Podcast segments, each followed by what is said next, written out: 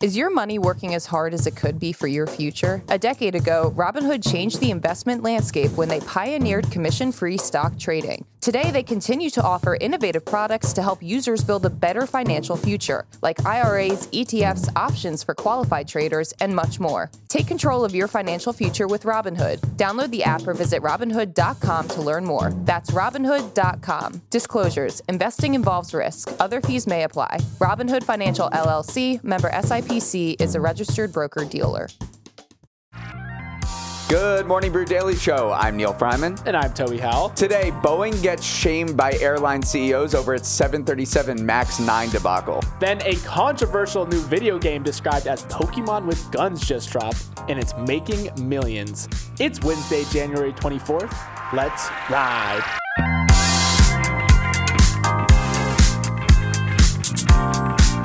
I know everyone has been begging for an update on that ginormous Oklahoma City skyscraper in the works. For the uh, uninitiated, a few weeks ago we mentioned that developers were building a skyscraper that would tower above the Oklahoma City landscape and come in as the second tallest building in the country behind the Freedom Tower. But the people behind the project said, you know what, screw it, we're going even bigger. And they just unveiled plans to make it 1,907 feet tall, which would be the tallest building in the country. That 1907 number is a reference to the year that Oklahoma was admitted as the 46th U.S. state, and that is just beautiful logic. That is beautiful logic. I say, why stop there, though? Fifth, it would be the fifth tallest building in the world. Might as well go for number one at this point. I think it's brilliant, though, because it's almost like pricing psychology where you toss out one outlandish offer to make people choose the one that you really want them to choose. The taller they keep making this building, the more likely they'll be to get a shorter one approved. So I say just stretch it True. up to 2,000, 3,000 feet. The yeah. funniest thing about this building is it's going to have an observation deck at the top. And I'm not sure what you're supposed to look out on Oklahoma City, no offense. There isn't exactly some beautiful sights to see. It's mostly once you get outside the city perimeter, I don't think there is uh, a As far, beautiful uh, landscape. That that is going to be an, an interesting and very flat view. Before we jump into the show today, we have a quick word from our sponsor, Veeam.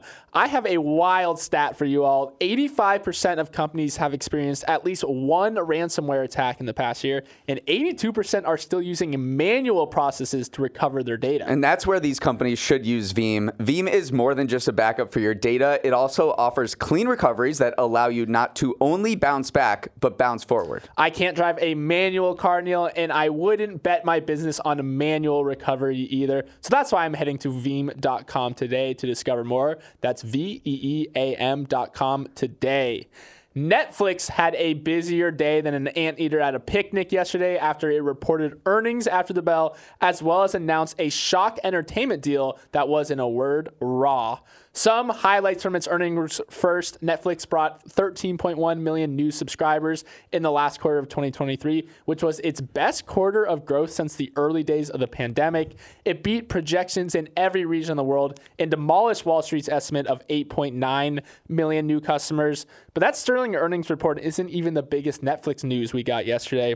The streaming giant also dove headfirst into the sports world, signing a 10 year, $5 billion deal with WWE for the exclusive rights to its flagship Raw event, as well as other programming from the company. This is a total 180 for Netflix, who has notoriously been adverse to live events, especially live sporting events, but they see the fanatical WWE audience as the right partner to forge their way into this new frontier, and investors of both companies seem to love it. TKO Group, which owns the WWE as well as UFC, saw its stock jump as much as 23% yesterday when the news was announced. This is Netflix putting its foot on the gas pedal. Uh, it feels like the streaming wars have been over for a while now, and Netflix is the clear winner while you have NBC Universal, Disney, all these other media companies in retrenchment mode, trying to cut costs, scaling back uh, spending on content. You have Netflix just absolutely on the offense with signing, uh, having posting this incredible quarter of 13.1 million subscribers. It's its best, one of its best quarters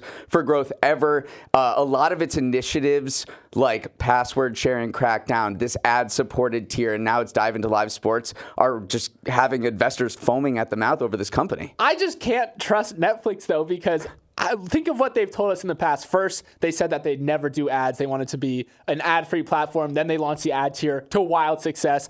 They've said we don't want to do live events. We don't want to do live sports. Remember their Love Is Blind reunion live event went horribly wrong, and they've kind of leaned into these sports documentaries rather than live sports. And yet here they are signing this massive deal with WWE. So I do think it's funny that they keep speaking out of two sides of their mouth, but it's working. It is doing every new initiative that they actually go back on their word on, they do great. Yeah, I mean, executives uh, in the in the entertainment industry said this was an absolute game changer that will fundamentally alter the entertainment landscape. Already, you have these massive live sports properties migrating from cable to streaming. Thursday night football is now on Amazon. MLS is on Apple TV. Plus, you had a you had a uh, playoff game, an NFL playoff game, exclusively on Peacock that drew 23 million viewers. Now you have WWE going over there. So people are saying this is kind of like what happened in 1994 when Rupert Murdoch at Fox bought the rights to the NFL and forever changed the entertainment landscape. And the NFL now is the biggest media property maybe in the world. I, I do think that the WWE is the perfect sporting uh, kind of arena for Netflix to get into because I mentioned that it's done some of those sports documentaries. We saw Drive to Survive, which was this awesome look into some of the drama that goes on behind the scenes mm. of Formula One. And what is the WWE if not just manufactured and scripted drama, but drama nonetheless. So I do think that there will be kind of this nice synergy between broadcasting the live events and then maybe broadcasting yeah. some of that behind the scenes action that WWE fans love. And before we move on, we have to talk about one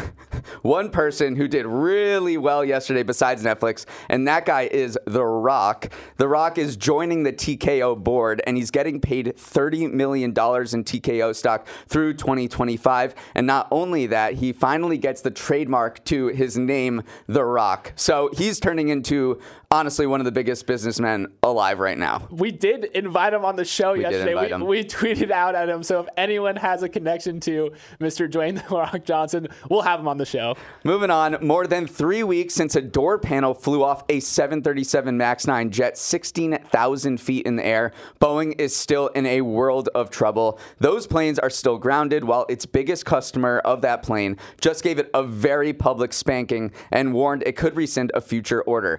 United United is that biggest customer, and yesterday its CEO Scott Kirby said he was disappointed that manufacturing challenges keep happening at Boeing. On top of that, he said United is considering plans that don't include Boeing's next generation 737 MAX 10 in its fleet. Back in 2018, United ordered 100 of these planes, but they have yet to be approved by regulators, and now Kirby said he might cancel the order. Kirby also said the grounding of the 737 MAX 9 was the straw that broke the camel's back for the company's financials and because of Boeing's problems, United would lose money in Q1. Later in the day, the CEO of Alaska Airlines, the carrier that suffered the door panel fiasco, flung himself on the Boeing pig pile, saying he was more than frustrated and disappointed. He's angry that Boeing can't get their manufacturing act together. Suffice it to say, Boeing is not being invited to any airline parties these days. Yeah, and it's totally justified. These Boeing's troubles are leaking into United's financials, leaking into Alaska Air. So these CEOs are understandably frustrated. There were more incidents with Boeing even in this last week that we haven't even touched on this week. Uh, a Boeing cargo liner made this emergency landing in Florida on Thursday night after it literally had an engine malfunction and, and people, bystanders, filmed it flying through the air, engulfed in flames, which was a, a, wild video to watch. And then a nose wheel fell off a Delta operated Boeing 757 passenger jet and rolled away as it was gearing up for takeoff. So these are just two, it seems like literally every single week we have a new instance, and these airline operators are just fed up. Yeah, does seem like the reputational risk for Boeing is growing. I've had numerous people tell me, like, I don't really want to fly on a Boeing plane right now, which is absolutely crazy to think because Boeing Boeing is such is perhaps the U.S.'s most important manufacturer. Like we need Boeing to do well, and I think that's what you're seeing with the frustration from these air, airline execs. They're like, we we are rooting for Boeing. Boeing, like you are so so important to us. We buy half of our planes from you. You know, the other half is from Airbus. But right now, Airbus is just taking you to the woodshed right now.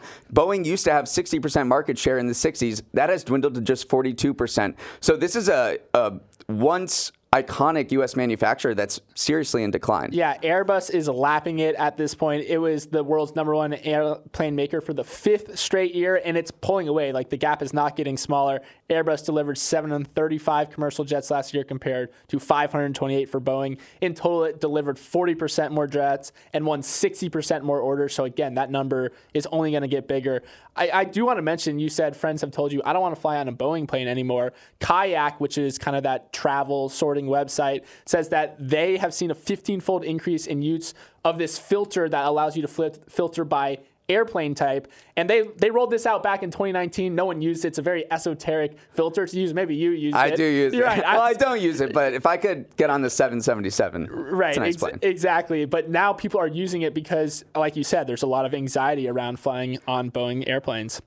All right, let's move on. We all know that the rise of AI is likely to fundamentally change our world for better or worse, but heading into election season, there are already some alarming trends developing on how deepfakes could shape politics right now. Earlier- this week, the Office of New Hampshire's Attorney General said it had received complaints that an AI version of Joe Biden's voice had been robocalling voters, encouraging encouraging them not to vote in the state's upcoming presidential primary. Now, part of what makes this so scary is the proliferation of easy to use tools that anyone can access for a small fee, but also how new of a medium it is. People are way more adept at spotting visual deepfakes because editing, editing software like Photoshop has been around forever, but audio deepfakes are a whole different ballgame with a lot less awareness around them. Meddling with New Hampshire voters is just the tip of the iceberg here. Audio deepfakes will be a serious issue when it comes to election misinformation this year. Right. This year is the biggest election year in history, and it's become clear that audio deepfakes are the are the AI thing to watch that could disrupt elections. It already happened last year in Slovakia. There was a fake audio recording of a candidate saying that he wanted to rig the election. This came days before the vote. It also happened in Nigeria, where there was an AI manipulated audio clip of vote rigging claims we know that that has been prevalent in the United States anyway, so you know that's certainly raising alarm bells. What is also really interesting to me about this is even if you do have something damning or embarrassing come out, there's the opposite effect here because now we're just questioning anything is true. You can just you have plausible deniability to say, "Hey, that's that was an AI deepfake. Like, I didn't say that. So Trump said that recently. They aired an ad of him saying a few gaffes, and what he said was, hey, that was AI. That didn't happen. And so, even if it did, the fact that there are AI deepfakes all around us creates what they what experts call this liar's dividend. Yeah, it is just an era, this era of uncertainty around a lot of things right now. These tools, though, are just insanely powerful. Microsoft's team just announced a new AI model called VALL-E that can clone a voice from just three seconds of recordings. And also, uh, TikTok is a breeding ground for these things too. There's this research group that found a network of TikTok accounts that were pretending they were legitimate news organizations, but in reality, they were using these AI-generated voice voiceovers peddling all sorts of misinformation and conspiracy theories too. And I think the problem is you can just do it for so cheap. It doesn't take. Yeah. It, you can do it for under a hundred bucks or under. I think Eleven. Labs, which is an Andreessen Horowitz backed company, which many consider to have popularized the audio deepfake because they just have really good technology. I think you can sign up for a dollar a month. Right. It's it's crazy that you have that much power at your fingertips. One other final thing too is that it's harder to detect AI created audio audio than it is even video because video has these telltale signs like glitches or you can see just some like strange quality to it that people usually can recognize. Audio has none of that and especially when you use maybe background noise or background music to cover up some of the uh, uh, less clean um, audio clips, then it makes it very hard for even technology to um, detect these these things. So cyber protection companies are having an issue with that as well. So whole Pandora's box that is going to be interesting to watch going forward. Okay, this is not an AI version of us telling you that it's time to take a quick break. People who've ordered coffee at Dunkin' Donuts might have found it frustrating that you get charged extra to swap in oat or almond milk for dairy. But some customers who are lactose intolerant say that surcharge isn't only frustrating, it's discriminatory and illegal. They filed a class action lawsuit last month against the coffee chain, accusing it of violating the Americans with Disabilities Act and demanding up to $5 million in damages. Their claim is this lactose intolerance or milk allergies is considered a disability under the ADA. And under that law, Dunkin' is required to make reasonable modifications for those customers, such as swapping in oat milk for whole milk and not charge extra.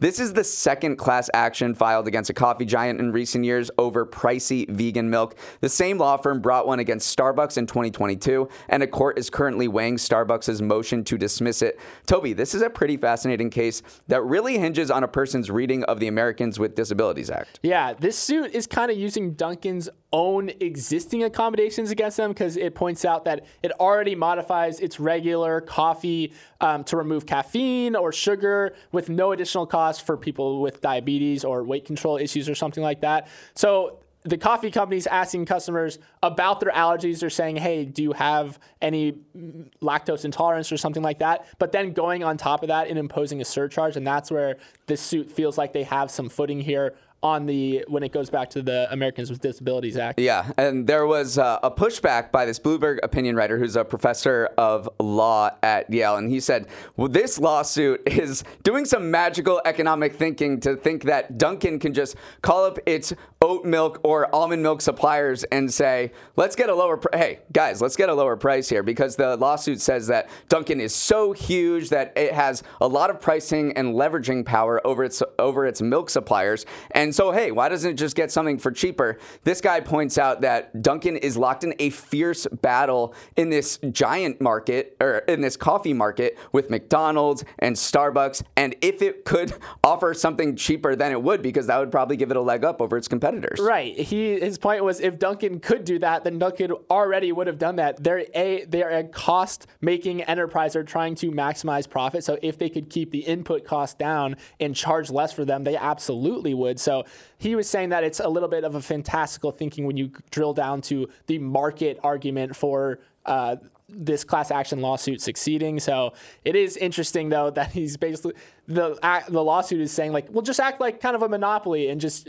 team up with your competitors and drive down the prices. So there's definitely two ways to look at this. Yeah, this has been this this cost of vegan milk has been uh, a point of activist campaigns for a long time. The actor who played Uncle Ewan on Succession glued his hand to a Starbucks in New York City in 2022, protesting the surcharge, this what they call the lactose intolerance tax. Actually, in in response to a lot of this cap, uh, activist campaigns, Starbucks in the UK dropped its surcharge, and Tim Hortons and Blue Bottle also don't charge extra. We'll see if these increasing challenges to Dunkin' and other coffee companies will make them lower their prices for oat milk. Right. When you see that one brand can do it, then it makes you say, well, why can't Dunkin' right. do it as well?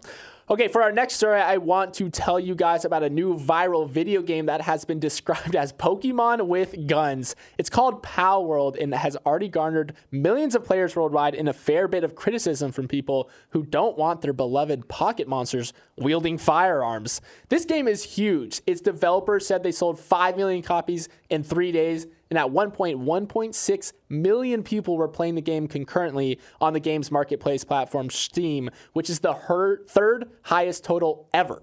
The actual gameplay is pretty different from Pokemon with a lot more survival and multiplayer elements, but the biggest departure from the kid friendly Pokemon is that you shoot the so called pals with guns to catch and train them.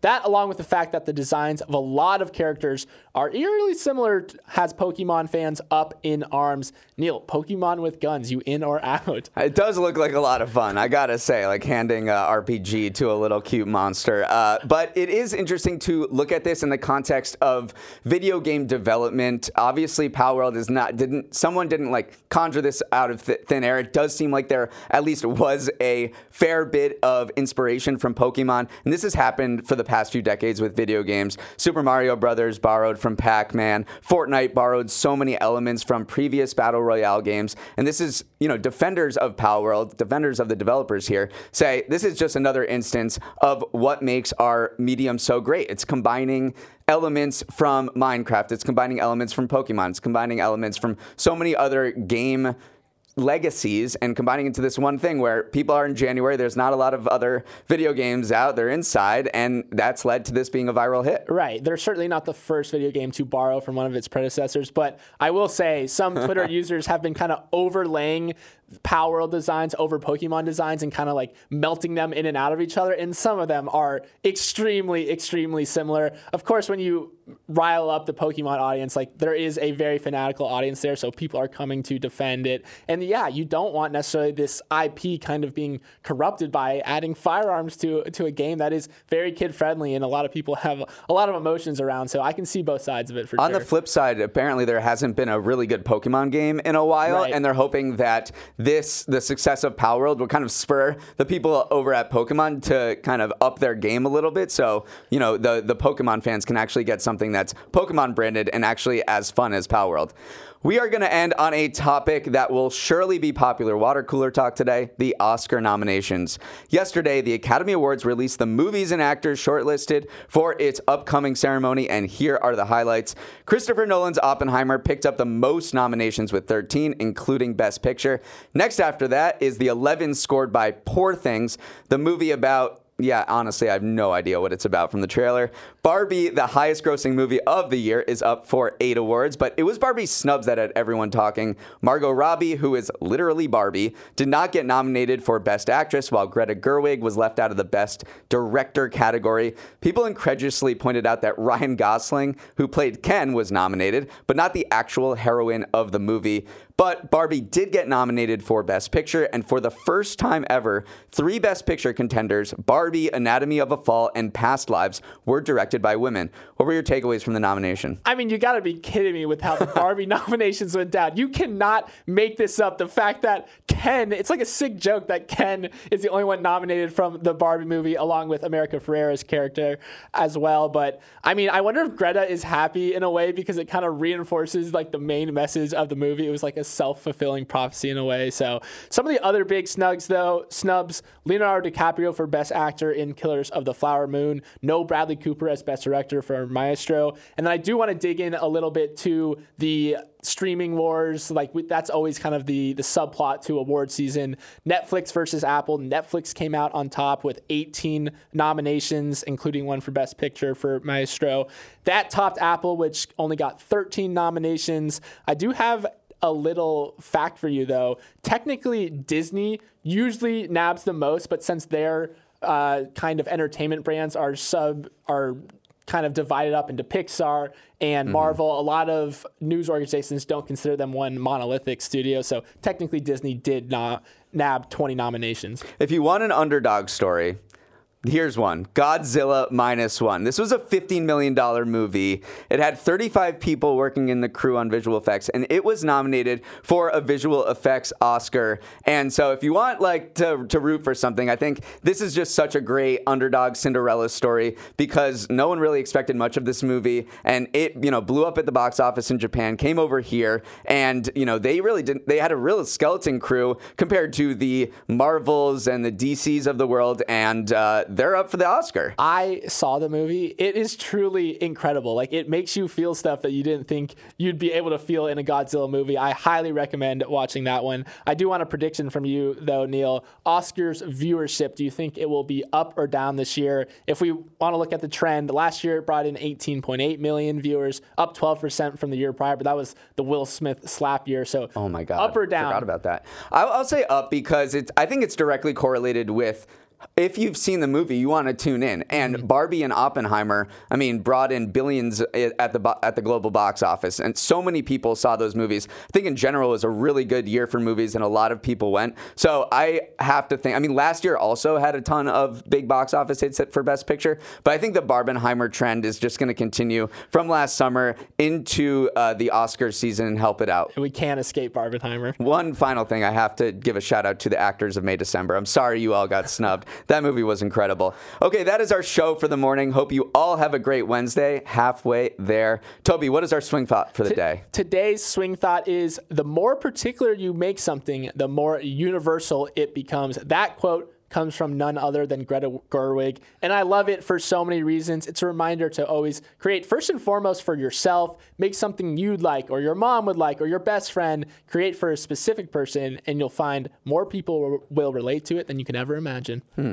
I, am thinking that Netflix might want to borrow that because now it's just getting into literally everything, and maybe it's becoming too big for its own good based on what Greta Gerwig said. Okay, if you have any thoughts on the show or just want to say what's up, please write to our email morningbrewdaily at morningbrew.com. Let's roll the credits. Samantha Velez is our editor and producer. Raymond Liu is our associate producer. Uchenna Ogu is our technical director. Billy Menino is on audio, hair, and makeup. 2025 is your year for an Oscar nomination. Keep your head up. Devin Emery is our chief content officer, and our show is a production of Morning Brew. Great show today, Neal. Let's run it back tomorrow.